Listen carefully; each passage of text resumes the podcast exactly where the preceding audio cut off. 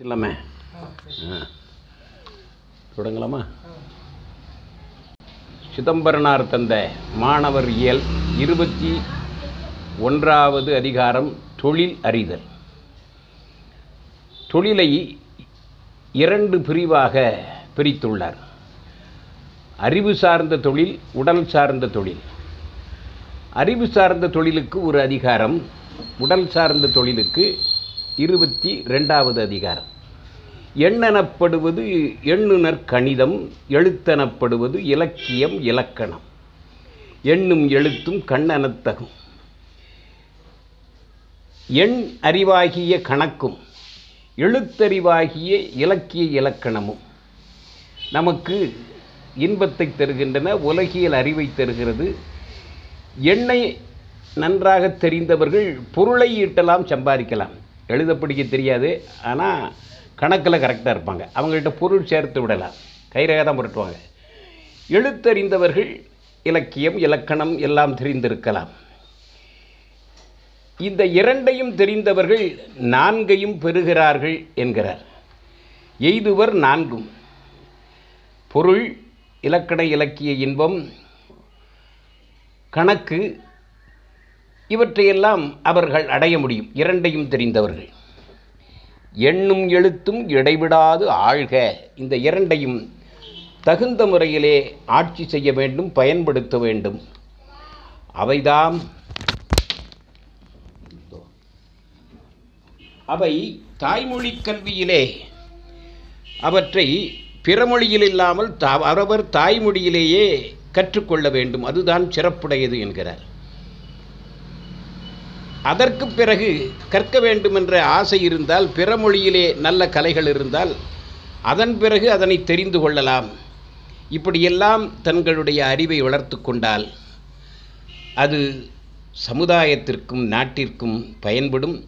அறிவகை அறிவு அதை கசடர அறிந்து கொண்டு வாழ்க்கையிலே நடைமுறைப்படுத்த வேண்டும் என்று இருபத்தொன்று அதிகாரத்தை நிறைவு செய்கிறார். அடுத்தது இருபத்தி ரெண்டு உடல் சார்ந்த தொழில். உடல் சார்ந்த தொழில் என்று வரும் பொழுது மூளை உழைப்பு போல அன்று மெய்யுறுப்பு கொண்டு செய்வது தொழிலே. கை கால் கண் இவற்றை கொண்டு உடலால் உழைப்பது. இந்த தொழிலால் தான் பாட்டாளி மக்களால் தான் உலகத்திலே எல்லாம் தோன்றுகின்றது. விவசாயத்திலிருந்து கட்டடக்கலையிலிருந்து அன்றாட உழைக்கக்கூடிய மக்களால் தான் உலகமே தோன்றுகிறது வளர்கிறது மாறுகிறது. அந்த தொழில் செய்பவர்கள் தொழில் இல்லாவிட்டால் என்ன ஆகும்? அழிவது திண்ணம். தொழில் இல்லாவிட்டால் வறுமை வரும் இழிவு வரும் அழிவு வரும். வேலை வாய்ப்பு இல்லை என்றால் சாப்பிட முடியாது. அப்போ எல்லாரும் அறிவு சார்ந்த தொழிலை செய்ய முடியாது. உடல் சார்ந்த தொழிலும் வேண்டும். அந்த தொழிலை ஏற்றத்தாழ்வு கூடாது. உயர்வு தாழ்வு கற்பிக்காமல் எந்த தொழிலையும் நாம் செய்ய வேண்டும் என்ற எண்ணம் வர வேண்டும். அதனால்தான் பாரதி சொல்வான் வாழைப்பழக்கடை வைப்பவரேனும் வையம் முழுவதும் காப்பவரேனும் பொய்யகல தொழில் செய்தே புவி போற்றிட வாழ்பவர் எங்கனும் மேலோர் என்பார். நல்ல தொழில்களை அறிந்து கொள்ளுதல் எல்லோருக்கும் கடமை. எந்த தொழிலையும் அறிந்து கொள்ள வேண்டும். உயர்வு தாழ்வு எண்ணக்கூடாது. என்று சொல்லிவிட்டு அவர் என்ன தொழிலை சொல்கிறார் என்றால் படைக்கலம் அனைத்தும் பண்பொடு பயில்க.